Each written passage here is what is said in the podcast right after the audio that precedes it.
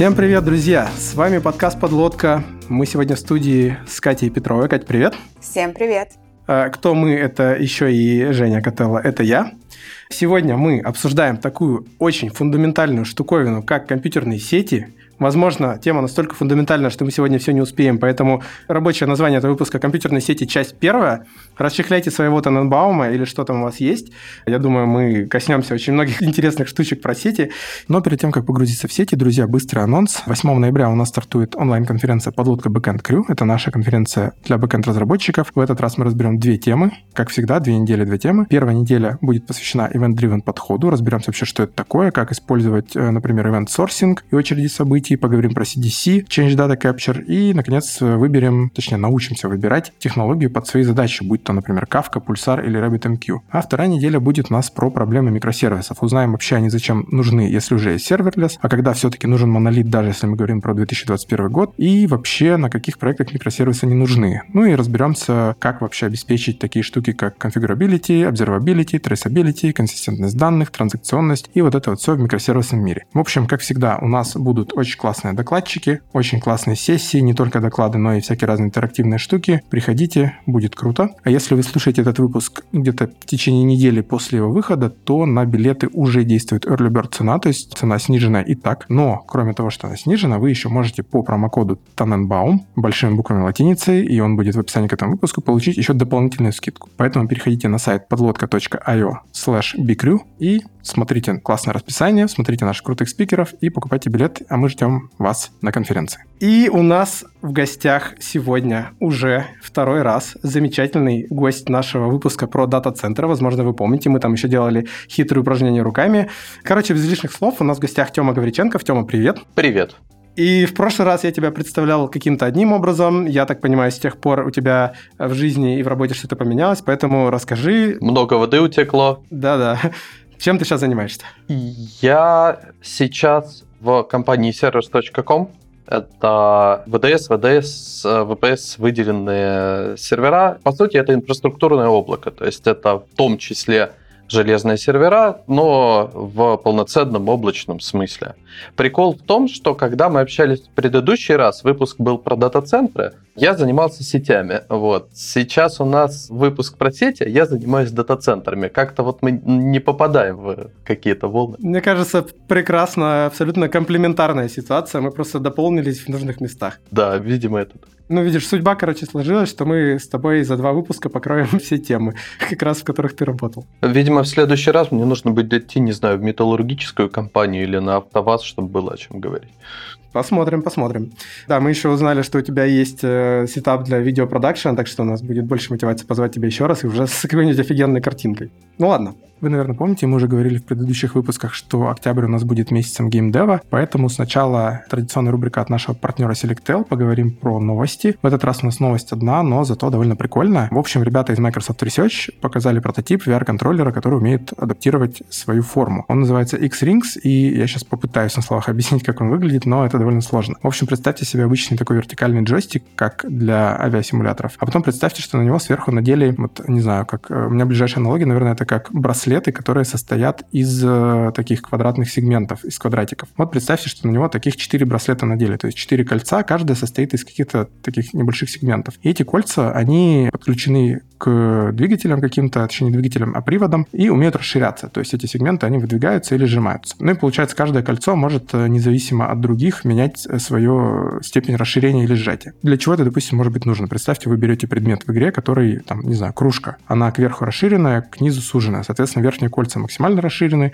и дальше постепенно каждый следующий из четырех рядов колец, он все более и более сужен. И вы чувствуете расширение кверху. Ну или там аналогично, если представить какую-нибудь пузатую вазу, которая к центру максимально широкая, а снизу и сверху узкая. Аналогично. Средние кольца будут расширены, а наружные нет. Так вот, эта штука, ну, мало того, что умеет подстраиваться под форму, так она еще умеет реагировать на воздействие. То есть вы в игре можете попытаться сжать предмет, и контроллер это правильно обработает. Если там разработчики игры это поддержат, предмет может либо деформироваться, либо вообще, не знаю, там сломаться, например. Что здесь прикольного, так это то, что изменение формы или так называемый shape rendering а, занимает меньше, чем 100 миллисекунд, то есть 9 кадров при 90 Гц, как говорит команда Research из Microsoft Research. Вот, они уже протестировали это на группе потенциальных юзеров и, ну, говорят, что результаты положительные. Вот, короче, интересный контроллер. Мне кажется, что он может довольно хорошо улучшить опыт VR-игр, которые сейчас, ну, довольно скудноватые, будем честны, именно в плане взаимодействия с физическими предметами. Вот, а к чему мы все это рассказываем? А к тому, что, ну, кажется, что для работы устройства нужно очень быстро обрабатывать данные о форме виртуального предмета. Ну, то есть вы же можете в игре схватить что угодно, и нужно, чтобы контроллер мог быстро получить данные, как ему поменять свою форму. Ну и с быстрой обработкой данных и обеспечением моментального доступа к ним справятся, как всегда, облачные базы данных от Selectel, от нашего партнера. Они отлично подойдут для задач игровой разработки, то есть, э, например, облачные BD от Selectel сохранят записи о покупках внутри игры, информация о статусе прохождения квестов, количестве пораженных целей и побед, количестве проведенных в игре часов и так далее, и так далее, и так далее. В общем, есть какое-то бесчетное количество э, задач, которые вы можете решить на облачных BD и, на самом деле, на других облачных технологиях от Selectel. Поэтому заходите, разворачивайте гибкую производительную облачную базу данных для своего игрового проекта в облаке Selectel, а ссылка для наших слушателей, как всегда, в описании к этому выпуску. Тогда предлагаю долго не затягивать, сразу перейти к нашей теме, но перед этим один маленький вопросик, э, чтобы чуть-чуть добавить интерактива.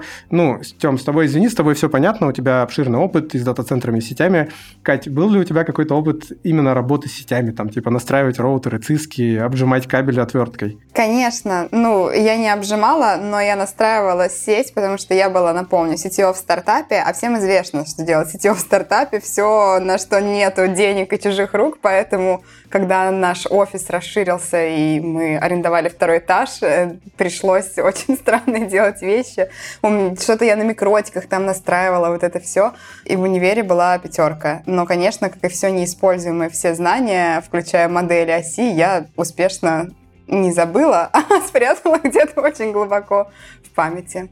Мне кажется, с моделью оси это какой-то это самый э, посттравматический синдром. Скорее всего. Да-да. Ну, это полезная штука, на самом деле. У меня опыт, наверное, самая вершина вообще моих достижений. Я просто довольно много... Ну, у нас был курс по сетям в универе, несколько даже курсов. Мы много настраивали всякие разные циски и тому подобное. Но вершина моего творения – это когда у нас на домашнем интернете он работал по ADSL. То есть это, ну, грубо говоря, обычная витая пара, которая обычно заходит через сплиттер, она делилась на телефон и на интернет. И, короче, я сам из этой витой пары достал жилы, часть жил обжал и направил в телефон, часть жил отправил на компьютер, короче, к модему сейчас уже не помню, еще часть на телевизионную приставку. Короче, у меня по одному кабелю в разные стороны гоняли разные сигналы, и я понимал, как это работает. Сейчас бы я уже такое не повторил. Ты удивишься, но на ADSL до сих пор работает, по моим ощущениям, ну, треть Америки точно, может быть, больше половины. То в России все обтянули оптикой, вот тут на Кипре тоже все обтянули оптикой, в Европе там можно ожидать, а вот, а в Штатах все обтянули медью, вот в одноэтажной Америке вот, очень много лет назад, а перекладывать это никто не будет. Вот так и живут. Ох, помню эти боли, потому что на загрузку еще более-менее какой-то канал был хороший, а на upload э, обычно он очень сильно забивался быстро, потому что, ну, асинхронный же DSL. И из-за этого всякие, допустим, стриминговые сервисы работали хреново, потому что, ну, не знаю почему, им, видимо, нужен исходящий канал тоже. Короче, как хорошо, что для меня этот этап уже позади, по крайней мере, сейчас. Ладно, лирическое отступление получилось клево и интересно, но давайте уже теперь к мякотке и я бы начал, на самом деле, с максимальной конкретики. Вот представим, есть у нас условный слушатель, Вася, Петя, Федя, неважно, как его зовут, пусть. Он сидит, допустим, в замечательном городе Иркутск, где-нибудь недалеко от Байкала и хочет, э, не знаю, послушать подкаст «Подлодка» с серверов, там, не знаю, SoundCloud, или посмотреть ютубчик наш. Вот давай попробуем сейчас по шагам прям протасировать, что происходит с сигналом от машины вот этого самого Васи, Пети, Феди в Иркутске до серверов Гугла, SoundCloud, не знаю, Амазона, Фейсбука, чего угодно. Если мы хотим знать, что происходит до серверов Facebook, то нам точно не хватит двух часов, судя по их последнему инцидент-репорту. Будем трассировать до servers.com. Ладно, я шучу, шучу. Куда-нибудь туда. Давайте мы потом решим, куда идет сигнал. Потому что для начала он еще должен вылететь за пределы квартиры Васи из Иркутска, а это уже своя история. Давайте договоримся, что Вася из Иркутска сидит с ноутбука или с телефона, скорее всего, да, и подключен по Wi-Fi, потому что так интересней. Потому что вначале у нас будут э, беспроводные протоколы, да, вначале у нас будет, собственно, тот самый Wi-Fi. И почему это важно? Потому что это во многом определяет развитие сетей сейчас, да. Когда-то у нас были, значит, самые там немножко чуть-чуть сотовой связи, но весь э, тяжелый контент, он бегал по, так или иначе, бегал по проводам. А потом у людей появились там Wi-Fi точки дома, потом десктоп помер, появились ноутбуки, ноутбуки уже никто кабелем в своем уме не включал никуда, кроме как в питании, и то. И через Wi-Fi начало ходить там 70% тяжелого трафика. Почему это важно? Потому что среднестатистический пользователь, он представляет себе Wi-Fi как ну, какую-то вот там радиосреду, да? Наверное, больше людей задумывается о том, что эта радиосреда облучает всех микроволновым излучением, вот, чем людей, которые задумываются о том, что вообще говоря, это волна. Э, волна, имеющая определенную длину, например, 12,5 сантиметров. Почему это существенно? Я приведу такой пример красивый. Мы с товарищем разбирались, значит, им что-то, нечто государственное отдало в руки бункер. Вот, самом деле, бункер, они, значит, его приватизировали, вот, начали думать, начали водить туда экскурсии, вот это вот все. Вот. А чтобы провести туда экскурсию, чтобы люди могли в Инстаграм фоточки выкладывать, нужно было организовать Wi-Fi.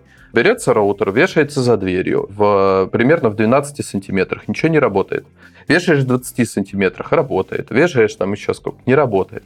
Вот, по очень простой причине, потому что арматура, шаг арматуры в стене был 25 сантиметров. Я издеваюсь, когда я называю это очень простой причиной, да? Но длина волны Wi-Fi 12,5 сантиметров. Если вы поставили роутер примерно в 10 сантиметрах от армированной стены, то есть монолитное здание, не знаю, там башня, жилой дом, вот, то с какой-то вероятностью у вас просто ничего не работает, потому что, значит, самая волна попадает. И в любом случае вы имеете ситуацию на руках, когда у вас периодически теряется пакет. Когда-то этого не было, когда-то пакеты замечательно хорошо ходили по этой самой оптике. Вот, мы еще вернемся к тому, почему важно, что эти пакеты пропадают потому что это как раз веяние там, примерно последних лет. Дальше пакеты попадают уже на сам Wi-Fi роутер, там уже все становится немного попроще. Значит, сам Wi-Fi роутер это, скорее всего, какой-нибудь там микротик, Zixel или еще что похуже, боюсь представить, что. Вот, оно, как правило, обладает одним из двух свойств. Либо оно принадлежит самому человеку, либо оно принадлежит его провайдеру связи. В Москве этим промышляет абсолютно точно МГТС, то есть МГТС ГПОН приносит вам, вот вешают на дверью Wi-Fi роутер. Вы можете также его купить сами, также сами его самостоятельно настроить. Это отвратительно, какие деньги они берут за аренду, вот когда они такую опцию себе предлагают. Да. типа 300 Полный рублей в месяц ты платишь за аренду роутера, который стоит 500 рублей, наверное, в видео. И он то ли никогда не становится твоим, то ли что-то такое. Да, это правда. Почему провайдеры интернет-услуг любят так делать? Потому что им очень приятно, ну, помимо того, что им приятно, блин, отбивать роутер за 8 месяцев и дальше получать с него чистую прибыль, да, помимо этого. Это очень прикольно, когда вам звонит клиент и говорит, а у меня не работает интернет, да? Вот, и вы можете к нему прям залогиниться на роутер и посмотреть, что там происходит. Что там происходит с тем самым Wi-Fi, который, как известно, роутер переместил на 10 сантиметров в сторону, он не работает. Вот, что там происходит с трафиком, не перегружен ли он сам, не перегорел ли он, не включили в него что-нибудь, и куда вообще ходит трафик. Если у вас роутер самостоятельно, так сказать, используется, то вы сами за это все отвечаете. Периодически вы начинаете отвечать еще за то, что с него DDoS-атаки ходят. Это вот последняя новость, она примерно августа-сентября, что Яндекс не очень сильно пострадал от ботнета 250 тысяч машин на микротиках. У меня был случай, я был на конференции в Северной Америке. Туда приехала девушка из точки обмена трафиком, мы потом еще вернемся к тому, что это такое, AX.BR. Это крупнейшая точка обмена трафиком в мире. Она в несколько раз больше, чем московская. Она в Бразилии находится. И примерно весь бразильский трафик ходит через нее. И девушка подходит ко мне примерно с такими словами. Я за давностью лет могу приврать, но суть была такая, что, мол, типа, здрасте, а вот вы, судя по фамилии, вы русский, да? Я говорю, ну, окей, то есть certain extent, конечно. Вот, она говорит, хорошо, а вот есть такая русская компания Микротик. Я говорю, они латвийцы, это достаточно принципиально. Она говорит, ну окей, возможно. А у вас есть с ними какие-то связи? Потому что у AXBR выясняется, что очень много сетей, построенных именно на микротиках, и вот и они хотят что-то с ними сделать, ну, не знаю, там, обновить и так далее. В ситуации, когда конечный роутер принадлежит тебе, таких проблем нет. Э, мы можем траблшутить их как угодно. Почему нам это важно? Потому что траблшутинг это существенная часть того, как работает сеть. Очень много протоколов. То есть тот же самый ICMP, это широко распространенный протокол, да?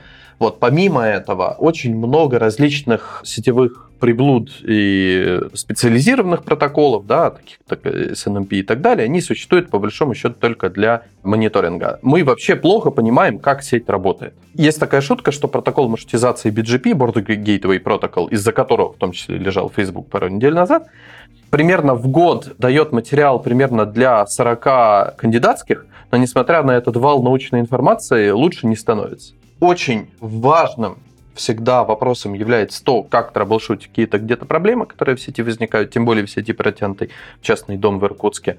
Поэтому, соответственно, доступ на конечную точку становится очень важным. От конечной точки трафик начинает идти в какой-то местный свич уже на сколько там, на 24, на 48 или на сколько-то там портов. Это такая, значит, большая дура, которая когда-то в своей жизни мечтала, что ее поставят в красивый дата-центр э, где-нибудь в Голландии или в Нью-Йорке или в Калифорнии. И, вот, и она будет там, с нее будут сдувать пыль, я вру, пыли там просто не будет, потому что это дата-центр, там пыли быть не может. И она, значит, замечательно будет там жить всю оставшуюся жизнь. Между прочим, часть оборудования действительно э, имеет именно такую судьбу. Вот, просто лет через 10 его снимают из эксплуатации, кому-нибудь продают. И оно заканчивает свои дни. И я был на втором курсе, я первый раз в жизни попал на Башорг. Я съездил со знакомым, значит, ну, в они там работали в местном оператора связи уровня. Один аплинк в мегафон, один на МСК-X и интернет за 299 рублей в месяц всему району с локальной пиратской ФТПшкой. Вот такого уровня провайдер. И я насмотрелся, как у него, значит, на ближайшей трансформаторной подстанции, значит, стоят свечи, плавают в ведре. Я об этом кому-то рассказал, и кто-то запустил это на башорг. Я проснулся знаменит. Свечи плавают в ведре. Так очень живо себе представил. Мне кажется, я видел нечто похожее. Ужасная картина. Да, да, подстанцию затапливало. Вот, поэтому свич пришлось поместить в ведро, потому что нельзя было поместить на стену, стена тоже сырая была. Вот, а потом выяснилось, что в подстанции на чердаке есть гнездо голубей. Вот, и так как свич иногда под ними проплывал, на него тоже попадало разное птичье э, Голуби пакеты не долетевшие доносили. Да, да, вот, видимо так. Вот я подозреваю, что в Иркутске оно примерно так выглядит, то есть оно лежит где-то на чердаке, на него ходят посмотреть коты, и, значит, вот, и оно дальше передает трафику. И еще ходят подростки подрезать кабель регулярно оттуда. Ну, у нас, по крайней мере, такое было. Когда-то это было, э, ну, я не знаю насчет Иркутска, когда-то это было большой проблемой в Москве. И в Питере, вот у нас, мне кажется, раз в месяц стабильно отваливалась сеть, потому что кто-то на пиво себе собирал. Итак, вернемся в эпоху, когда оптика активно появлялась, ну или хотя бы медь, да, там операторы разводили ее по домам. Ты приходишь, э, тебе нужно ее протянуть либо из подвала, либо с крыши, два варианта. В любом случае, тебе нужно дотянуть ее на шестой этаж там, десятиэтажного дома. Ой, девятиэтажного дома. Знаете, почему, да, дома девятиэтажные были всегда в Советском Союзе? Не 10, а 9. Почему 5? Хорошо, понятно, типа 5 пальцев на руке. Почему не 10, а 9? Ну, потому что в шестиэтажный дом нужно было ставить лифт, а в десятиэтажный два, поэтому не строились 5 и 9. Вот. Итак, у тебя девятиэтажный дом, на пятый по СНИПу положено было так. Тебе нужно до пятого этажа дотянуть, это все делается по электрическому стейку, а электрический стейк всегда заперт на ключ. И еще у тебя входы в тамбуры всегда заперты. Тебе нужно получить ключи от жильцов и получить еще их от Джека. Никто так не заморачивался, никогда. Приходили монтажники, особенно монтажники карабины, нынешние в Impelcom очень любили так делать, они любили взять чужой провод, прицепить к нему свой собственный, привязать, а дальше старый отрезать, и он красиво падает вот куда надо. Вот. А у всех, кто значит, в этот момент подключен там, к какому-нибудь другому оператору, то там уже МГТСу, вот все отваливается. Ну, замечательно. Сейчас, надеюсь, такого уже в Москве нет, давно не слышал, а в Иркутске, ну, честно, не знаю. Но, в принципе, вот этот этап передела рынка, он, к сожалению, в России завершился. Тоже хотелось бы, кстати, сказать, почему, к сожалению. Итого, да, мы получаем ситуацию, когда все это потом в итоге попадает в какой-то все-таки оборудованный шкаф э, или машинный зал и дальше подключается к операторам связи. Есть примерно два варианта, как иркутский оператор подключается к операторам связи. Я вскользь об этом упоминал, давайте я разверну. По большому счету у этого оператора есть два варианта. либо он подключается к условному Ростелекому, Р-телекому, МТС и так далее, и платит им деньги за доступ в интернет. Либо он идет в заведение, имеющее гордое название «Точка обмена интернет-трафиком» – Internet Exchange. А их в Москве, их в, ну, в Москве это как бы MSKX, помимо него DataX, вот и прочее, да, в регионах их тоже очень много, вот. Я стесняюсь даже сказать сколько. У меня ощущение, что в России их там штук 200. Что такое AX? Это, по большому счету, некий набор маршрутизаторов, которые люди подключаются, платят собственнику маршрутизатора, то есть, собственно, точки обмена трафиком за порт.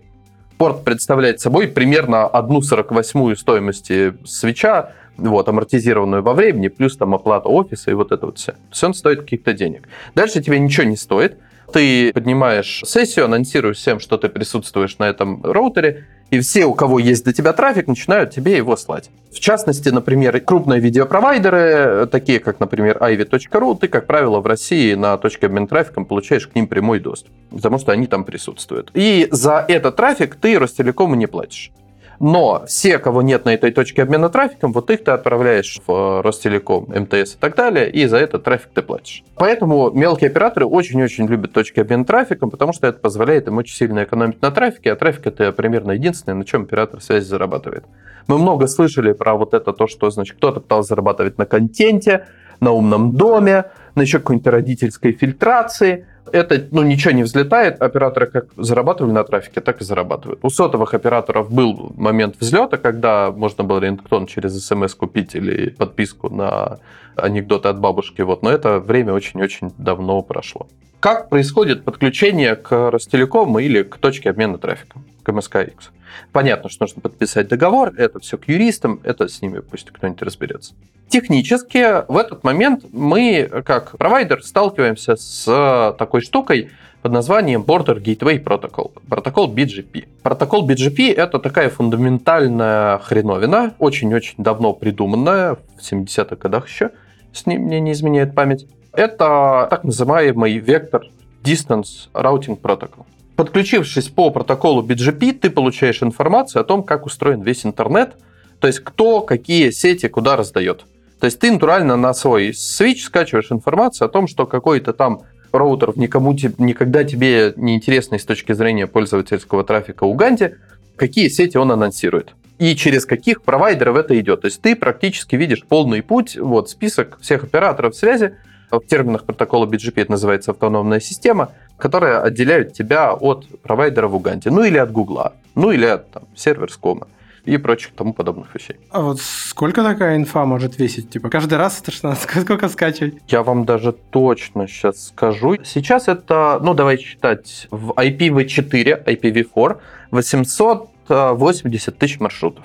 Каждый маршрут это в IPv4 это будем считать 5 октетов, да? То есть это, соответственно, IP-адрес, 4 октета и маск сети. Ну, хорошо, нет, я неправильно посчитал, потому что это очень сильно зависит от того, как это все хранится, и длина префикса тоже может быть разной. И я сам себе сейчас напоминаю Виктора Садовничева, ректора МГУ, который как-то не мог посчитать 15% от 100. Короче, неважно, да, вот, 860 тысяч маршрутов, ну, умножьте там, не знаю, 10, грубо говоря, вот примерно столько данных нужно хранить в памяти. Была так называемая проблема с 768К, что когда там маршрутов становится в глобальной таблице 768 тысяч, вот очень много оборудования приезжало по оперативной памяти. Вот. Ну, сейчас мы уже живем в ситуации, когда 768 тысяч пройдено, у кого-то оборудования хватает, чтобы хранить такой объем маршрутов, у кого-то пофильтрованные сети. Значит, да, все примерно представляют себе, что такое IP-адрес, да? Давайте сейчас пройдемся немного по Таненбауму. IP-адрес — это 4 цифры. Там два варианта. Либо от 0 до 255 каждая цифра будет, если это реальная сеть, вот. Э, либо э, от 0 до 512, если это голливудский фильм. Там, как правило, да, да. Да, неправильные цифры пишут. Вот. Ну, собственно, это один байт, вернее, строго говоря, один октет. Потому что байт не обязан быть 8 бит, а октет обязан. Были когда-то машины, у которых байт был, как единица вычисления на процессоре была и 6 бит, и 7 бит, сейчас 8 бит, и навсегда останется. Короче, 4 октета IP-адреса, допустим, там, не знаю, там 192.168.1.1 это IP-адрес вашего Wi-Fi роутера вашей локальной сети с вероятностью over 50%. В интернете, в глобальной маршрутизации все четыре октета не используются. Конкретно никогда не используется последний. Минимальный префикс, который вы можете выпустить, это вот три октета. Последний будет нулем. Что несколько упрощает хранение, с одной стороны. С другой стороны, многие идут дальше и начинают игнорировать еще один бит или два бита в IP-адресе что драматически сокращает им э, таблицы маршрутизации. Как ни парадоксально, да, на этапе, когда у нас IPv6, IPv6 развернут, ну, будем считать, там процентов на 37, число префиксов у него сейчас в таблице порядка 105 тысяч. То есть по экстраполяции те, кто сегодня женился до конца года, будут иметь 100 мужей, точнее 100 жен, а IPv6 таблица будет э, ориентировочно в 3-4 раза меньше, чем IPv4 таблица, просто исходя из того, как IPv6 устроен. Там драматически длиннее IP-адрес, но более эффективно устроена сама сеть, поэтому префиксов э, меньше, но они больше. Я почему предложил назвать эту часть сети часть 1? Вот, потому что я только про IP-адреса могу сейчас говорить. Я думаю, что мы куда-нибудь сейчас переключимся, да, и пойдем дальше. Так давайте еще дальше пойдем, и не часть 1, назовем выпуск IP-адреса. Мне кажется, мы такой бэклог себе просто невероятный создадим, и не нужно да, будет да. париться еще года два по поводу тем выпусков. Я думаю, на самом деле, именно про IP-адреса, вот там нам следует потом еще поговорить, вот, потому что это целый новый отдельный мир, целые мировые международные организации, есть, которые занимаются этими IP-адресами, 5 штук целых по миру. В общем, это очень интересная тема. Но у нас все еще мелкий иркутский провайдер, которому до всех этих международных организаций примерно как до ООН. Он, наверное, слышал, что это такое, да, но не то, чтобы эта как штука как-то влияла на его жизнь. И он пытается анонсировать сети Ростелекому. Наконец он их анонсировал, сеть построилась, у него, значит, построилась сеть с эксченджем для экономии денег, построилась сеть с Ростелекомом, через которую он общается со всем остальным миром. И трафик Пети из Иркутска пошел в Ростелеком. Вообще, конечно, с ума сойти, потому что Вася свой пакет отправил, кажется, уже полчаса назад, и, наверное, он уже просто закрыл вкладку и ничего уже не ждет от этой жизни, потому что, ну, с такими тормозами интернет, ну, не может работать. Есть понятие RTT, очень фундаментальная штука для функционирования сетей, trip time. Это за сколько у тебя пакет доходит до пункта назначения и обратно. Это еще одна из причин, почему люди используют локальные точки обмена трафиком, потому что если ты, например, хочешь смотреть стриминг, то тебе достаточно важно, чтобы он раздавался из центра Иркутска, а не из Москвы. Есть такие организации под названием Content Delivery Networks, CDN, которые занимаются раздачей этого контента. Про этих товарищей, как ни поразительно, слышали абсолютно все, поэтому мы не будем на них останавливаться. В Иркутске она, наверное, какая-нибудь точка подключена к Ростелекому и общается через него, какая-то точка подключена к точке обмена трафиком, и, в общем, CDN откуда-то там все это раздает. Почему это для нас важно? Да? Потому что многострадальный отправленный Петей пакет, он где-то тут, скорее всего, заканчивает свое существование. По ряду причин. Первое. Скорее всего, ну, скорее всего, точно, Петя сидит за серым IP-адресом, и тут происходит, значит, трансляция IP-адреса, и там пакет частично переписывается. Происходит это несколько раз, целый район сидит за одним IP-адресом, это все попадает в Ростелеком, доходит до Сидена, и примерно в этот момент пакет заканчивается с вероятностью, там, не знаю, 70%. Он больше дальше никуда не идет а, пакет, который отправил Вася, порождает какие-то новые магистральные пакеты, но большая часть пакетов, она заканчивается вот в этих локальных конусах. И кому интересно погрузиться в архитектуру сети, есть а, замечательный видео, аудио, текст Джеффа Хьюстона, Джефф Хьюстон из APNIC Labs подробно рассказывает в своей статье Death of Transit, смерть транзита, как устроен современный мир с этими вот CDN-конусами, точками обмена трафиком, и почему операторы связи никогда не выйдут за свою маржу типа 3-4%. Так, можно еще раз, чтобы наши слушатели точно могли понять, Джефф Хьюз? Джефф Хьюстон, он почти как Хьюстон, который Хьюстон у нас проблемы, вот, но Хьюстон, который у нас проблемы, он 7 символов, там вторая О, а у Джеффа Хьюстона 6 букв э, фамилии. Вот, Death of Transit, AP Nick Labs. Есть видео на ютубе, есть статья, можно погрузиться, почитать. Супер, ссылочку приложим. Спасибо. На этом этапе мы прощаемся с пакетом, отправленным Васе, и отправляемся в замечательный мир магистральных сетей. По самой распространенной из классификаций В интернете существует три типа вот этих самых провайдеров, connectivity провайдеров, короче, автономных систем. Это Tier 1, Tier 2, Tier 3. Не путать с дата-центрами, где тоже есть классификация тайров. Да, вот. Она есть в среде операторов связи. А, правило примерно следующее. Точки обмена трафиком и так называемые пиринги, они бывают очень большие. Они бывают между транс атлантическими и трансконтинентальными э, операторами связи. За них примерно никто ничего не платит, только стоимость там порта и кабеля, что примерно ни о чем. Участник интернет-обмена, он же интернет-провайдер, который со всеми имеет только вот такие перы и никому никогда ничего не платит за трафик, называется Tier 1. Tier 1. Их что-то типа 30 штук. На Википедии есть э, статья, кажется, там даже есть какое-то перечисление, там есть целая война правок вокруг этой статьи, потому что всегда, значит, где-то расходятся слухи из серии, что «а я слышал, что Телия Санера в Сингапуре кому-то платит», поэтому, значит, не, ну, короче, не, не входит в список и так далее.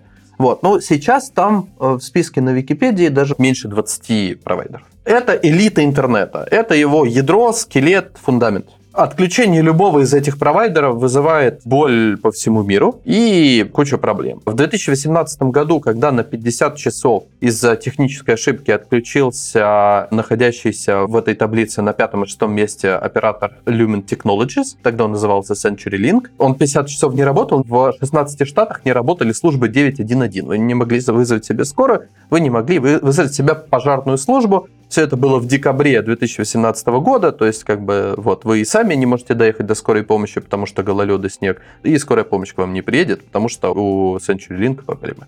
А вот в среднем, как часто у этих провайдеров бывают сбои? Вот это ты привел один пример. И какие основные причины? Сбой у них бывает, наверное, каждую неделю. Просто это мелкие сбои. Нет, наверное, сбой у них бывает каждый день. Просто с учетом того, какой там уровень резервирования в английском для этого используют термины redundancy. На русский он переводится как избыточность. Если у вас есть гуманитарий, которого вы очень не любите, и вы хотите взорвать его мозг, вот, то в IT есть термин «достаточная избыточность». Ну и э, комплементарный к нему «недостаточная избыточность». Вот, как правило, у этих крупных операторов достаточная избыточность, то есть при выходе одного-двух узлов из строя, вот, все пожимают плечами, идут их чинить, и как бы с трафиком все нормально. Вот, э, такой крах чтобы прям целый Tier 1 лег на заметное количество времени, наверное, случается, ну, вот этих, значит, что их там, сколько там, типа 18 штук, вот, с ними всеми суммарно, наверное, это происходит раза 4 в год в среднем. Ну, может быть, 5, да? Значит, в примерно нуле или одном из этих пяти случаев это физическая проблема. Натурально, акула съела оптический подводный кабель. Или где-то прошли колоссальные технические работы с экскаватором, и, короче, где-то теперь congestion.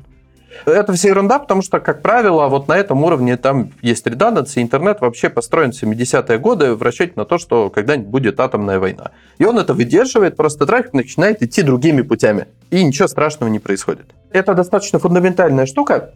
Я упоминал, что очень плохо, что раздел русского рынка оператора связи завершился. Почему плохо? А, потому что после этого началась фаза консолидации, и мелкие операторы начали скупаться крупными.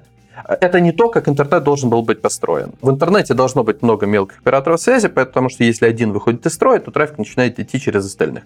Если у тебя в стране операторов связи два, то когда вырубается один, как на примере CenturyLink в Штатах было, то второй может не выдержать всю эту нагрузку и лечь. Но anyway, это мир, в котором мы живем. Итак, из пяти былинных отказов в год 0 или 1 это физические проблемы. Что же такое оставшиеся 4 или 5? Это проблемы с протоколом BGP. Проблемы бывают, как правило, следующего рода. Как узнать, что у вашей компании проблемы с сетью? Либо у вас в колл-центре все телефоны начинают звонить одновременно, либо они все перестают звонить одновременно.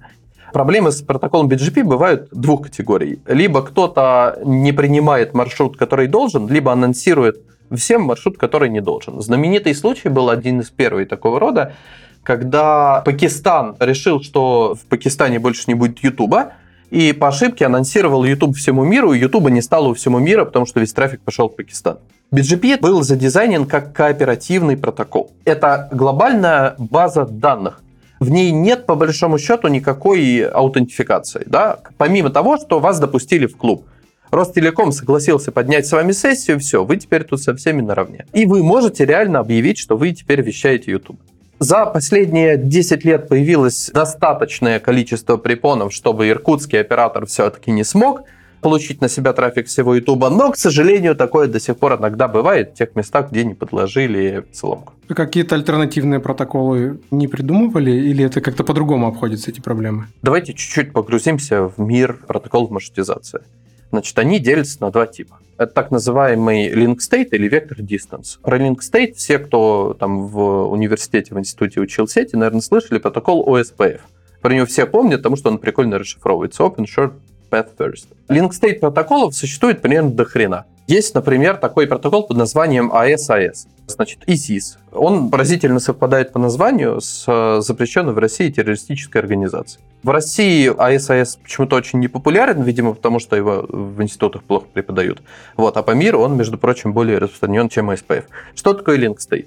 Link State — это когда у тебя собрано на, ну, я грубо говоря упрощаю, да, на локальной машине, на роутере, на свече собрана информация о состоянии живости всех маршрутизаторов сети. Понятно, что для интернета такая модель не жизнеспособна, потому что столько памяти нету. Поэтому придуман так называемый вектор distance протокол. Это способ обмена информацией о том, сколько там, по мнению автономной системы, примерно ей до вот этого вот хоста. Причем, ну, то есть есть такая штука под названием prepend, когда автономная система может сама каким-то образом установить, э, значит, длину э, вот этого вектора дистанции и сказать, что, на мой взгляд, вот этих условных хопов от меня до этой точки типа 4.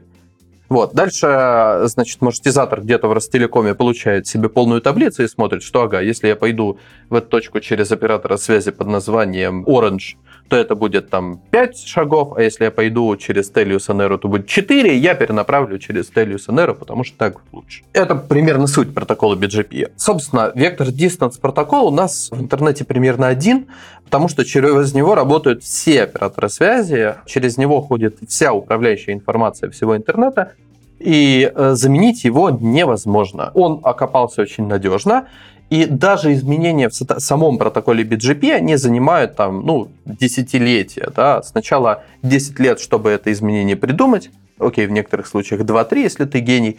Например, там такие штуки, как там Large BGP Communities, они очень быстро поскочили, потому что это штука, которая решала много прикладных проблем операторов связи, а потом выяснилось, что это Large Communities, на них есть RFC, все операторы связи очень хотят их видеть, но в микротиках их нет и никогда не будет в ближайшие 5 лет.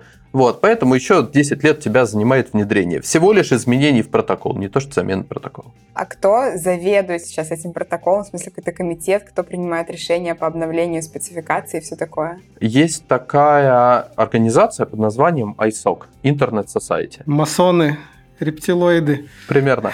ISOC — это международная некоммерческая общественная организация, в которую можно вступить, можно быть ее членом. Это, по-моему, даже ничего не стоит. То есть вы можете донатить, но можете не донатить. Отделение ISOC когда-то было и в России, но оно закрылось, когда его объявили иностранным агентом потому что ну, в этот момент собираемых с локальных членов средств просто перестало хватать на поддержку раньше организации. ISOC функционирует примерно следующим образом. Он собирает деньги со своих участников, собирает деньги своих источников финансирования и реинвестирует их в развитие различных штук, связанных с интернетом, которые не разовьют себя сами. То есть он дает гранты разработчикам какого-нибудь open source полезного, там DNS-серверов разных, BGP, там демонов, вот это вот всего. И, кроме того, ISOC содержит так называемый Internet Engineering Task Force. Это такой форум, это примерно там несколько сотен список рассылки и конференции три раза в год, где все люди, которым есть что сказать э, на тему развития интернета, приезжают и говорят. Примерно таким образом в очень неформальной обстановке принимаются решения о том, что нам делать с протоколом BGP, что нам делать с протоколом HTTP, через который работает весь веб, что нам делать там с различными voice over IP протоколами и как это все вообще там, должно жить дальше. Один из основных источников финансирования ISOC – это корневой домен .org. Всякий, кто когда-нибудь покупал домен в .org, э, дал денег ISOC на то, чтобы вся эта история продолжала жить. Что пора регистрировать э, подлодка.org. Сколько можно жить на IO домене? Вот, вот, да. Большие перемены грядут. Э, у этой организации есть какая-то иерархия? Есть там кто-то главный, кто принимает решения? Или все коллегиально, совет джедаев, у каждого право вето и так далее, и так далее. У человека, который хоть раз присутствовал на заседании рабочей группы ITF, где принимаются какие-то решения, у него возникает большой когнитивный диссонанс. Знаете, как выглядит голосование в рабочей группе ITF? Вот вы можете попробовать вот так помычать, как корова, так. Вот так вот. Да, конечно. Катя, давай, ты осталась. Давайте вместе все сейчас. А у нас какой-то сонет. Когда это делает, когда у тебя зал на 500 человек, объявляется вопрос, типа, что нам нужно сделать, типа, согласны ли мы, что у нас есть консенсус по вопросу принятия такого решения. В зал может кто угодно зайти, примерно. Ведущий зала говорит, let's hum. Вот hum это вот это. М. Вот. И дальше, значит, ты говоришь, типа, те, кто за, пожа, please hum. Вот. И, значит, такой гул в зале. Who is against? Please hum. А, ну окей, типа за больше, чем против. Поэтому мы считаем, что это примерно консенсус и принимаем решение, идем дальше. Или если примерно поровну нельзя определиться, то решение не принимается. Вот, и э, там оно переносится куда-нибудь дальше. Вот, это, это, это все потрясающе. очень такая неформальная атмосфера, вот, это нет никакой аккредитации. Да? Я как-то общался с одним человеком, который очень такой, то есть у него за плечами там GR, еще что-то. Я упомянул, что я, значит, там это самое езжу на собрание ETF. Он говорит, о, прикольно, это аккредитацию Минкомсвязи дает. Я говорю, да нет, я просто оплачиваю билет, еду и работаю в рабочей группе. И дальше человек, в принципе, перестал со мной разговаривать, потому что с его точки зрения не то, что аккредитации нет, да, я ее ну, не получил, потому что, мол, ну, ну не должно быть так, что решение значит, по поводу всего, всей архитектуры интернета принимается какими-то гопниками, которые просто зашли с улицы. Ну, так или иначе, это вот так вот работает. И протокол BGP, и там вот все эти веб-протоколы, там TCP, это все плод трудовый ETF. Я думаю, что мы к этому всему еще вернемся.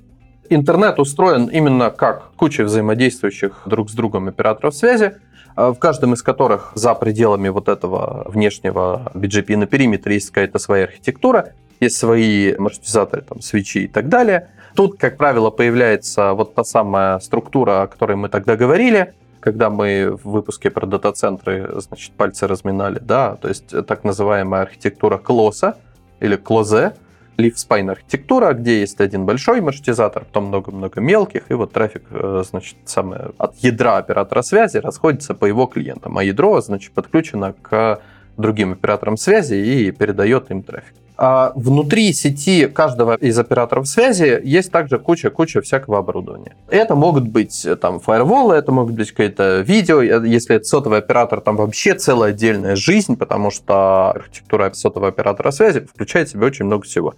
Значит, у меня, кстати, вот я даже вот типа 12 лет назад занимался сетями связи. У меня почти два года назад даже НДА истек, поэтому я что-то могу рассказывать. Я в Беларуси помогал строить сети 3G, конкретно их мониторинг.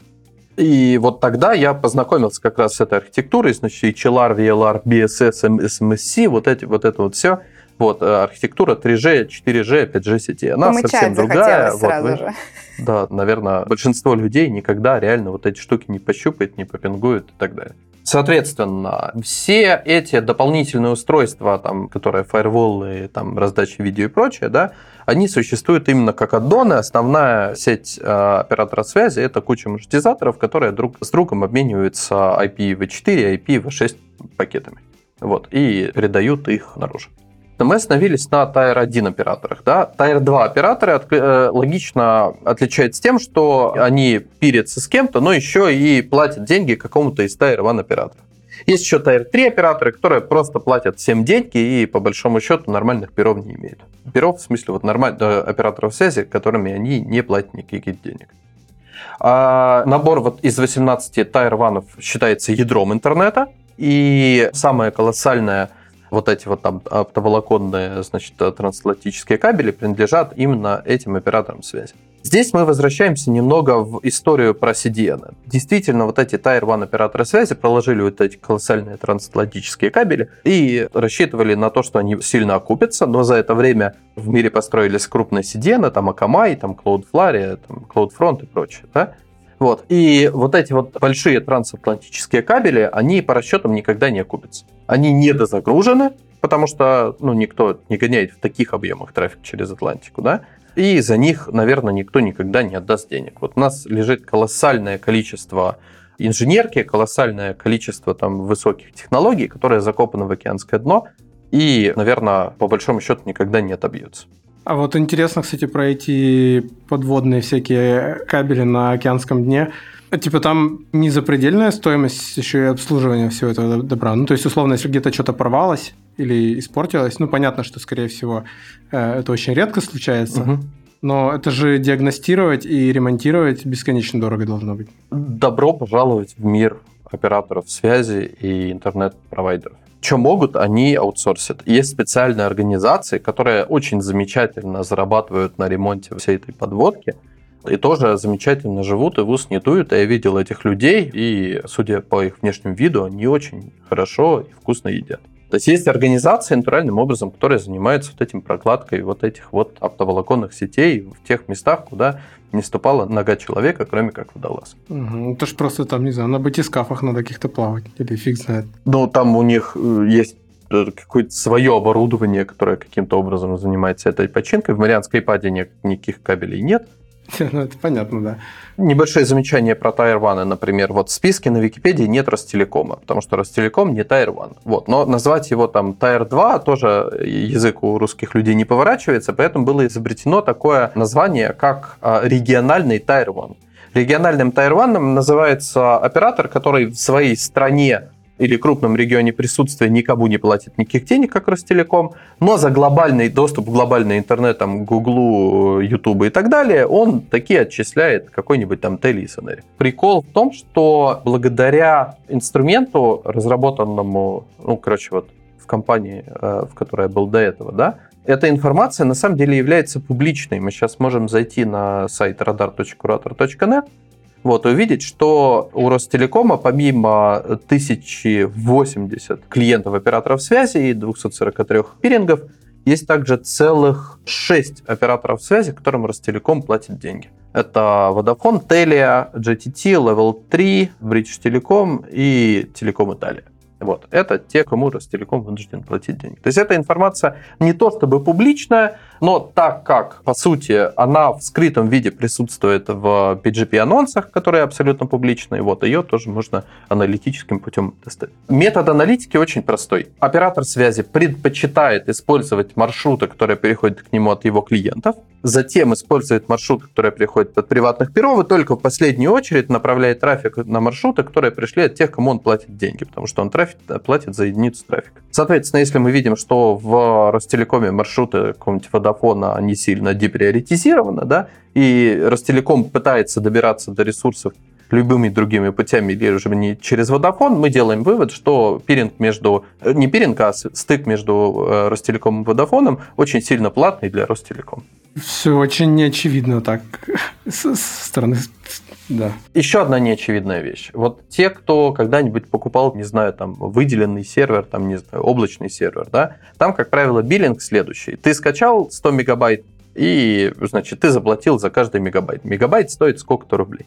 В мире операторов связи это не так. Там ты платишь за загрузку трубы. Грубо говоря, значит, у тебя порт 10 гигабит в секунду до Ростелекома ты загружаешь его постоянно, у тебя постоянно идет поток в 2 гигабита в секунду. Вот за столько ты и заплатишь. Если у тебя иногда ты будешь догружать его до 10 гигабит в секунду, то э, если ты будешь это делать там меньше 5% времени, ты заплатишь за 2 гигабита. Если больше, то за 10. А дата-центр или мелкий оператор связи – это компания по преобразованию гигабитов в секунду в мегабиты в э, день. Вот, что представляет собой такую недо- достаточно непростую экономику, на самом деле. А почему именно такой способ расчета? Что-то пытается оптимизировать таким образом? Тут мы возвращаемся очень сильно назад. Архитектура оператора связи, она в том числе подразумевает себя ту самую redundancy. Да? Если оператор связи видит, что у него днем загрузка канала 8 гигабит исходящего, а ночью 1, Это означает, что чтобы не рухнуть в случае чего, ему нужно иметь аплинк минимум 16. Поэтому ситуация, когда ты днем скачал много, а ночью скачал мало, оператору связи абсолютно пофигу, что ты ночью скачал мало. Вот ты днем его загрузил, это означает, что ему нужно иметь определенный запас по полосе. А то, что ночью у тебя происходит, поэтому у ряда операторов раньше ночью были очень дешевые тарифы. Ну и где-то до сих пор там ночью можно получить ценник лучше, чем днем, потому что ночью и так все очень-очень спокойно и разгружено, ну, за некоторыми исключениями. То был апрель 2020 года. Список, э, ну, то есть вот люди в американских операторах просыпаются с утра, открывают графики дэшборды и понимают, что они не понимают, они не верят своим глазам. И в список рассылки сообщества сетевых операторов Северной Америки на ног летит письмо, которое буквально заглавлено «Акамай, what was that?» Типа, Акамай — это CDN, это, собственно, раздача контента. Типа, что это было? Потому что люди видят, что ночью где-то с часа до 5 утра загрузка всех линков от Акамая 100%. Десятки гигабит в секунду. Теперь флешбэк на месяц до этого. Значит, начинается пандемия, люди садятся по домам, люди начинают играть в игры. Игродела понимает, что это их звездный час. Да? Нужно сейчас гнать контент, вот, потому что сейчас, кажется, все, на что люди будут тратить деньги, это, это э, компьютерные игры. И есть такая игра Call of Duty. Конкретно Call of Duty Modern Warfare в данном случае. Ее разработчики начинают э, понимать, что нужно гнать релиз. Значит, каким образом в игровом мире ты можешь выгнать релиз быстрее? Если, допустим, твой релиз представляет собой только, ну, всего-навсего новые карты, новые сюжеты, да, новый какой-нибудь амма, ты не чистишь старые. Ты просто внутрь игры пихаешь там новые текстуры, новые там 3D-модели и так далее. Вот, старое не вычищаешь, отправляешь это релиз, вот, релиз раздается.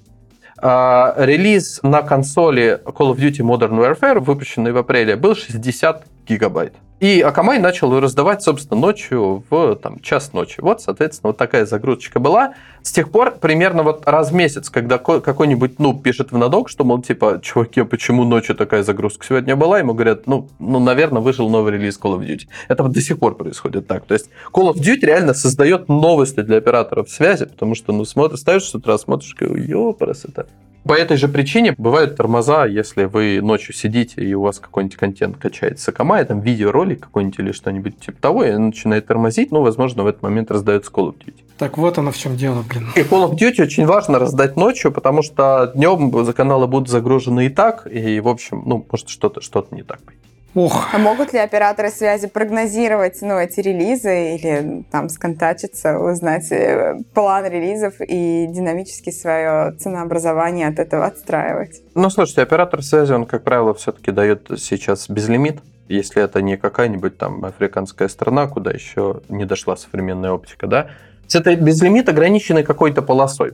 Полоса может быть, там, не знаю, 4 мегабита в секунду, какой-нибудь ADSL в Южной Каролине а может быть там, как в Москве, там, не знаю, там по 10 гигабит в каждый дом. По большому счету, мы, вы видите, как домашние провайдеры тоже переходят с вот этих расчетов, типа сколько мегабайт в день на расчет, сколько мегабит в секунду. Вы у него покупаете, значит, интернет там 100 мегабит. Но он будет не 100 мегабит, он будет 20 мегабит, просто 100 мегабит до ближайшей точки спид-теста, а так вообще будет 20 мегабит. Да? Но вы все равно покупаете полосу за какую-то фиксированную стоимость. Там еще есть такая штука под названием oversubscription, переподписка, да, что вы купили 20 мегабит, вот, а ваш сосед купил 20 мегабит. И э, все в вашем подъезде 60 квартир купили по 20 мегабит, ну, допустим, даже 100 квартир, да, а в дом всего лишь гигабит приходит. Как так? Ну вот, ну, потому что оператор связи рассчитывает, что вы все одновременно не начнете качать Call of Duty, и как-нибудь вся эта нагрузка, она сбалансируется. Что не всегда бывает, кстати. Не всегда случается. Катя, когда сказала про то, что можно ли как-нибудь заранее запланировать календарь релизов, я вспомнил, как выходил Киберпанк. Сколько раз он там сдвинулся? Три? А, вот, что да, ребята из да. CD Projekt Red бы сказали, да, да, выйдет в апреле 19-го. Прогнозирование, да, прогнозирование разработки это очень такое. Ну и, наверное, разработчикам COD просто вот в страшном сне не может присниться, что нужно еще как-то рапортовать, что действительно релиз выпустили и пошли на банкет. Все. Вот мы сейчас, короче, нас так хорошо потаскало по разным частям сетей. Получается, все-таки на пути нашего злочастного пакета из Иркутска, вот мы дошли до Tier 1, Tier 2 операторов. Дальше там что-то интересное есть или уже все в обратном направлении идет до типа точки назначения? У вас дальше есть, ну, то есть у каждого пакета там есть примерно одна из двух вариантов точки назначения, да, это либо какой-то сервер в каком-то дата-центре, не существует никаких облаков, это просто чей-то еще компьютер, да, вот, соответственно, либо сервер в каком-то дата-центре, либо ноутбук или телефон конечного пользователя. Соответственно, мы тут немного опускаем ту историю, что есть еще разные старлинки и спутниковый интернета, потому что спутниковый интернет это вообще своя отдельная история, там разные от иридиумов до старлинков. Это очень-очень отдельная тема. Интернет, каким он является по состоянию 2021 год, я, кстати, собираюсь заказать себе терминал Starlink, на позырить. Но интернет, которым на данный момент еще является, вот он выглядит вот примерно вот таким вот образом. О чем мы иногда забываем? Мы забываем иногда о том, что, скажем так, это вот так выглядит интернет, если бы туда не совались разные регуляторы. На практике у вас, конечно же, есть там различные там в России СОРМ и э, прочие штуки, широко известны там Роскомнадзор, какие-то еще DPI устройства и так далее. Они не то чтобы помогают прохождению трафика, да, но они предписываются различными регуляторами, в каждой стране они свои, и они тоже каким-то образом на прохождение трафика влияют, но, опять же, там в каждой стране это своя и зачастую печальная история. Ну что, я могу сказать, что мы тут э, тогда с путем приключения пакета, пакет как хобби туда и обратно, вроде разобрались. Ага. Смотрите, мы можем подняться уровнем чуть выше пакета сейчас. Мы вот говорили про ITF, про то, как он разрабатывает новые протоколы, просто говорили про протоколы маршрутизации. Да? Давайте немного поговорим о том, что работает поверх сети. Есть вот та самая модель ISO оси. Семиуровневая модель ISO оси являлась когда-то попыткой разработать стандарт того, как сети должны работать. Значит, очень умные яйцеголовые академики сидели над этой моделью там, 10 лет, и к моменту, как они ее придумали, интернет уже был построен, и потом он выиграл гонку. Модель SOC была реально реализована там в дековских компьютерах, в VAX, по-моему, была использована. VAX — это такой вид э, компьютеров, DEC VAX. Потом он превратился в VMS, OpenVMS. Но по большому счету интернет по модели SOC он работал плохо примерно всегда. Модель SOC э, состоит из семи уровней физический, канальный, сетевой, транспортный, сеансовый, представлений и приложений – на интернет все это натягивается примерно как сова на глобус. Физический уровень понятно, что есть. Канальный это, ладно, тоже есть. Это там, значит, ARP, вот это вот все, значит, Ethernet. Дальше у вас сетевой уровень, окей, ладно, еще есть протоколы IPv4, IPv6. А уже дальше все ломается, потому что, например, дальше поверх не факт, что в пакете будет транспортный, потому что там может быть еще один заголовок IP, и все это просто VPN. Соответственно, VPN изначально ломает модели SOSI, ну и дальше как бы она вообще перестает нормально работать. Вот, но так или иначе, значит, интернет это такая уровневая структура. У нее есть IP, у нее есть выше транспортный протокол TCP, у нее дальше есть прикладные протоколы. Протокол TCP, он разработан в 1977 году. До недавнего времени на нем работала большая часть интернета. Через 5 лет, скорее всего, так уже не будет, и TCP, протокол TCP будет очень мало. Почему? Протокол TCP обеспечивает надежную доставку сообщений. То есть э, сайты через него открываются. Э, Все сделано для того, чтобы если потерялся какой-нибудь один пакет где-нибудь, да, то соединение восстановилось, и сайт как-нибудь открылся. То есть пакеты перепослались, данные не потерялись совсем, данные просто где-то перепослались второй раз. А на этапе, когда у нас интернет был красивой оптикой, потери пакетов имели вполне определенный характер. Это какая-то перегрузка какого-то линка, это где-то обрыв кабеля, это еще что-то. В общем, систематический характер. Если идет пакет лосс, то он идет. Это означает, там, может быть, перегрузку сети. В общем, нам нужно делать вполне определенные вещи значит, с трафиком. Как правило, слать меньше трафика, перепосылать его там с каким-то окном все реже и реже, что позволит где-то там магически какое-то э, узкое место разгрузить. И, значит, в таком виде протокол TCP был разработан. Эти штуки называются congestion control, то есть контроль за перегрузкой линков. Вот, они встроены в протокол TCP. Это фундаментальный алгоритм того, как TCP работает. И протокол TCP везде был реализован на уровне операционных систем и драйвера э, операционной системы. Для понимания, человечество вообще знает не очень много вот этих вот систем типа TCP-IP.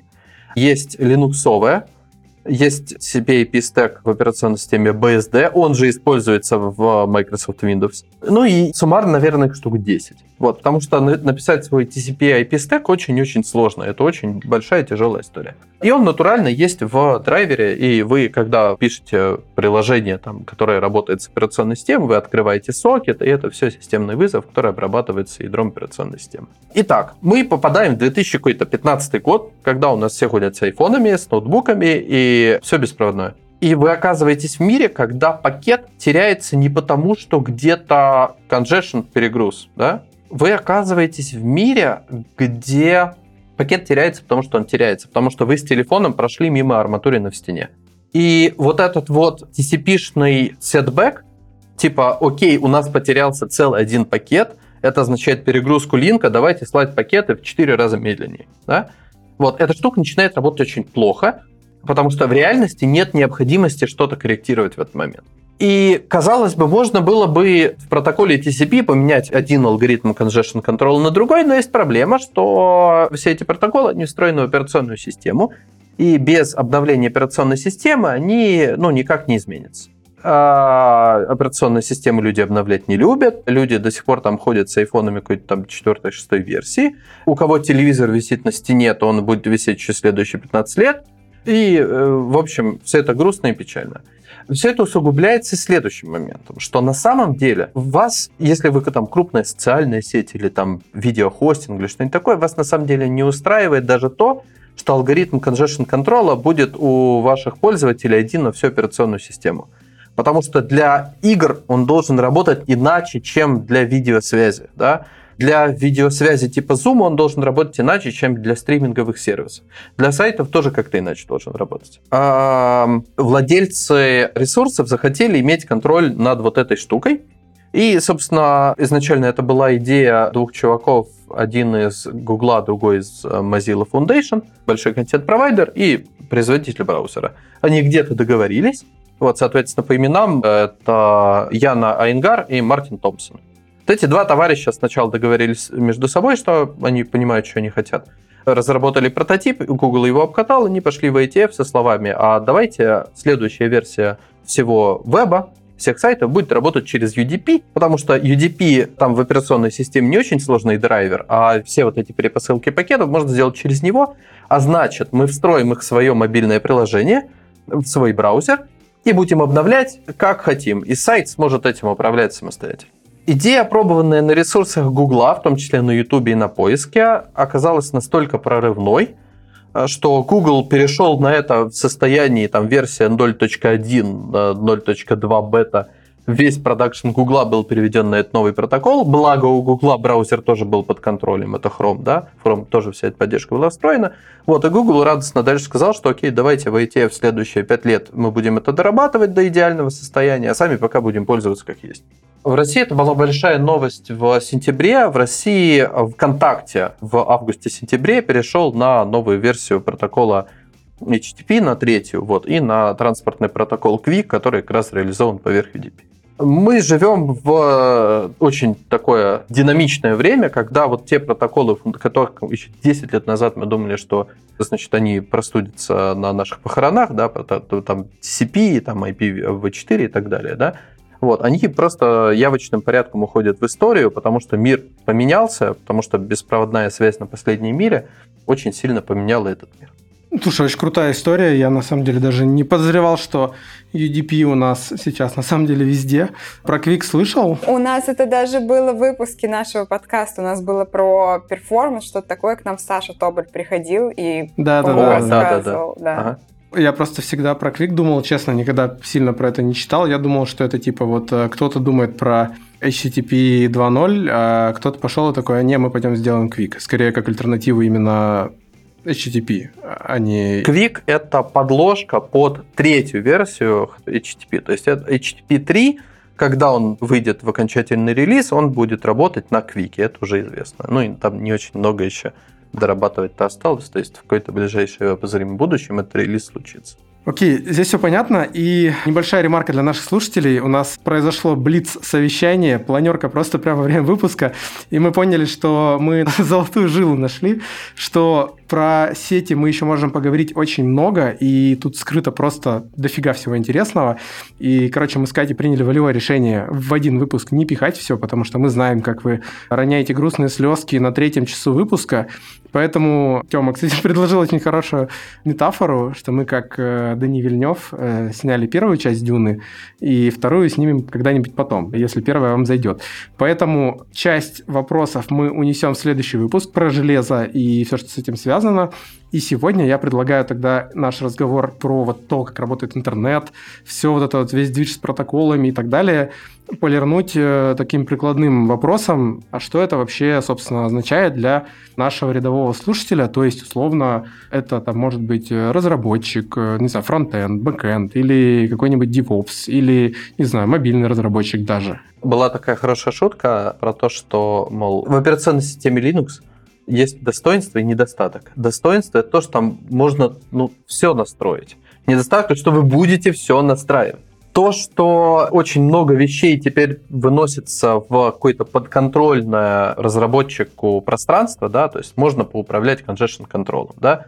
В будущих версиях можно будет поуправлять еще разными вещами, связанными, например, вот следующий сценарий. Да? Вот у, у меня есть телефон. Если кто не верит, я вот сейчас это видео вот показываю сейчас. У меня есть телефон. В нем реально есть, короче, несколько вот этих самых bands. Да? У него есть отдельно 4G, две симки, и у него есть Wi-Fi. С точки зрения YouTube, если в задницу вам ставить сопроцессор фирмы Cray, можно в два унитаза в 40 тысяч раз быстрее.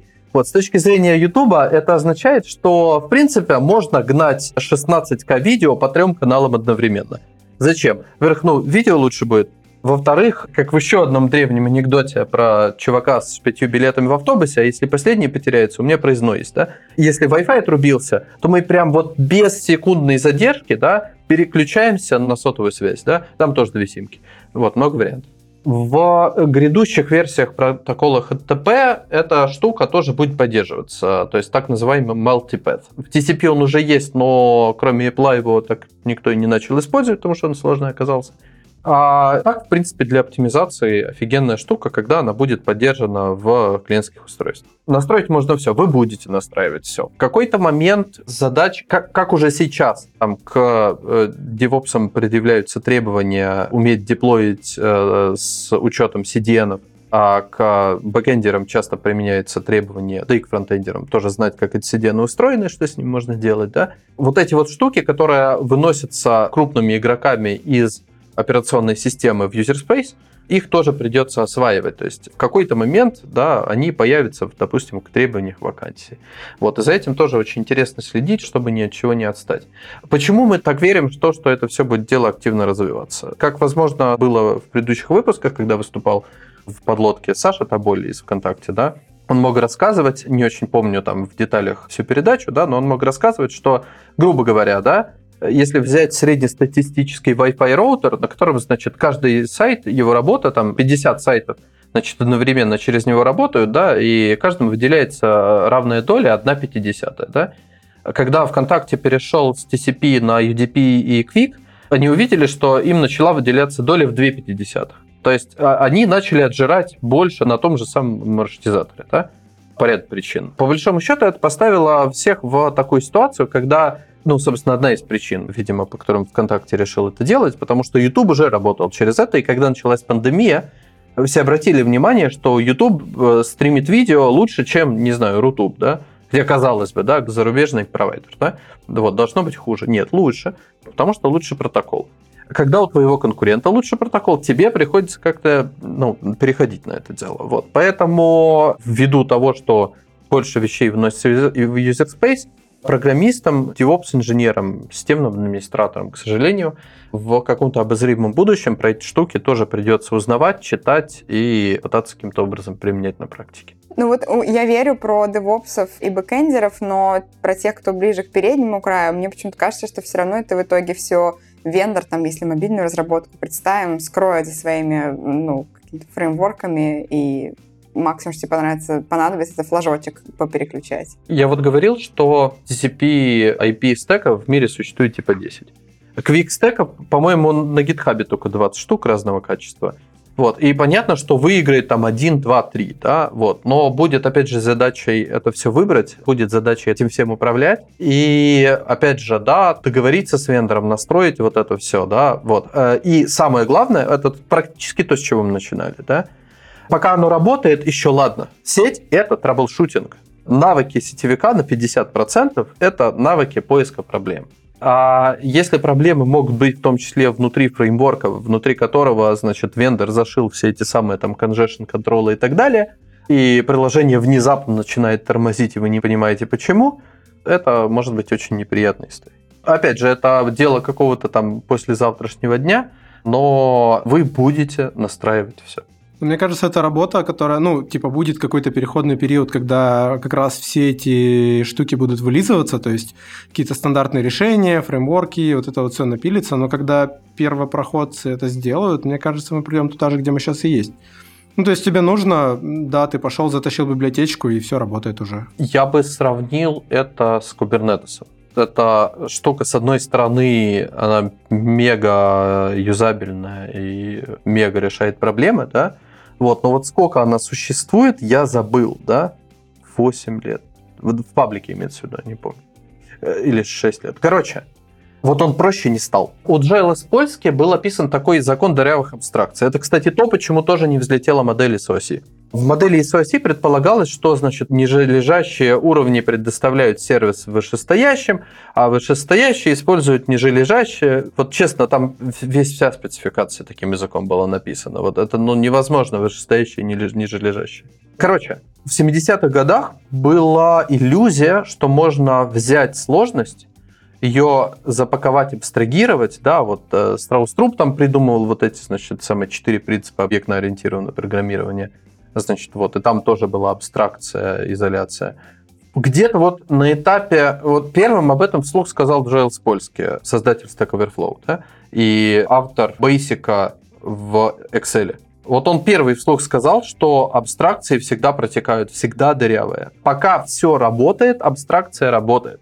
А как только что-то ломается, вам нужно знать весь стек, чтобы понять, что пошло не так и починить. И рано или поздно оно ломается, и рано или поздно приходится чинить. Поэтому, наверное, вот это вот такая штука, да, потому что то, что как было захардкожено куда-то в ядро операционной системы, вот, оно было придумано в 1977 году, оно как-то за эти годы было, за 30 лет было отлажено, оно ложало реже. Вопрос единственное в том, что вот с другой стороны, там, если у вас что-то не работает в Kubernetes, вот, то вы можете убить на это несколько дней, чтобы понять, почему пошло так, и еще несколько дней, чтобы понять, что с этим делать, или еще несколько дней, чтобы понять, что с этим ничего сделать нельзя, и этот зайчик будет с нами жить. Тут мы вот можем э, гипотетически, э, мы находимся на такой развилке, где один из путей такой, что сети нужно будет учить. Даже, скажем так, да, мы в 2000-х годах были в этой ситуации, когда, да, разработчик там сайта, разработчик там бэкэнда фронтенда, э, ну, тогда еще не было фронтенда как выделенной такой штуки, да, в 2000-х годах, да, вот эти full-stack разработчики, да, должны были примерно представлять, как работает сеть, да, потому что многие вещи ломались. Среднестатистический сегодняшний, наверное, фронтендер не должен знать, как устроена э, сеть э, вот со всеми этими операторами связи. Это интересно, но не обязательно. Потому что очень много было настроено на уровне абстракции, которая статистически, ну, не ломаются. У меня, правда, были ситуации, когда я натурально вот с фронтендом и с э, мобильщиком я разбирался, например, почему в айфоне не работает почему-то IPv6, да, или почему приложение не работает из-за того, что не работает IPv6, и что с этим делать, да. Вот, но эти случаи были очень редки и единично. Будет ли их больше, не знаю, но сложность кода, относящегося к бэкэнду, она постепенно повышается. Слушай, ты сейчас рассказал, и я прям вспомнил кейс, как буквально полтора года или два года назад мы отлавливали баг, который воспроизводился только на мобильном интернете одного конкретного провайдера, по-моему, на МТС или типа того. Короче, если типа ты подключаешься через э, симку МТСовскую, то у тебя там какие-то запросы не проходят или что-то в таком духе, и на всех остальных работало нормально. И, короче, мы потом как-то разбирались, и там реально, в общем, что-то было связано с адресами IPv6 или что-то в таком духе. Короче, тот случай, когда эти знания реально бы пригодились на самом деле. То есть это редко происходит, но не исчезающе редко. В какой-то момент Apple объявил о том, что начиная с э, дня X X в App Store не будут приниматься приложения, которые не работают в IPv6 only сети. И вот в этот момент, помнится, у меня очень много переписок было с людьми, которые ну, не считали, что в этот момент им, видимо, нужно на серверах поднять IPv6, как вы сейчас с этим жить, и что это все такое. Вот мы говорили о том, что протокол BGP там порождает 40-60 кандидатских в и проще не становится от этого, да? Вот эта вся сетевая штука, это на самом деле такой очень большой кластер сложности, да? И путем введения к нему абстракций он на самом деле становится только сложнее. Так уж получается. Вот, потому что он становится э, проще в моменте, но его становится сложнее э, дебажить. Поэтому мы живем в интересные времена. Отличная мысль, чтобы потихоньку подводить черту. Друзья, если вдруг вы дослушали до этого места и подумали, что, блин, только начали обсуждать интересно, мы обсудили сегодня много интересного, значит, придите обязательно в комменты к нам куда-нибудь в Телеграм и напишите «хочу вторую часть». Потому что мы, конечно, запланируем ее в любом случае, но ваш фидбэк нам очень важен. И давайте в двух словах просто рекапнем, что мы сегодня обсуждали. И сегодня мы успели обсудить все те метаморфозы, которые происходят с самым обычным IP-пакетиком, который безымянный Василий из города где-нибудь в Сибири отправляет в надежде посмотреть ютубчик, и что с этим пакетом потом происходит. И там дальше просто целый ворох всяких интересных историй, начиная от каких-то локальных маршрутизаторов где-нибудь на пятом этаже кирпичного дома в плавающем ведре и до сложных всяких железяк и тому подобного у Tier-1 провайдеров, э, которых в мире порядка 20 штук, если я правильно понял. И вот эта вот вся сложная магия про то, как вообще интернет работает. Вот. Ну и потом немножко мы еще, конечно, порефлексировали над тем, на каких это все работает протоколах. Там были кодовые слова TCP, UDP, но не только.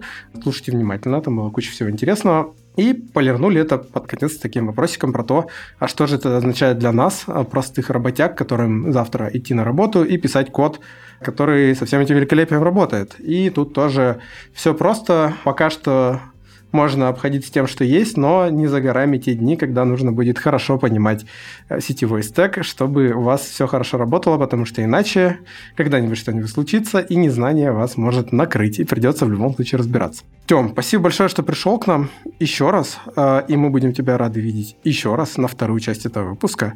Я думаю, из этого секрета уже делать не стоит. Спасибо, было, как и в прошлый раз, очень круто и интересно.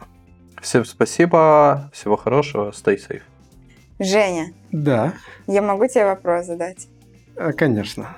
Что тебе нравится больше, чем понимать, что так как ты уже давно не простой работяга, а вот в такой вот в красивой белой сегодня рубашечке тимлит, несмотря на прекрасные приближающиеся изменения в том, как будет устроен интернет и все, что под ним, короче, тебе не придется разбираться в устройстве сетевого слоя только ради чисто исследовательского интереса в 10 следующих частях наших выпусков.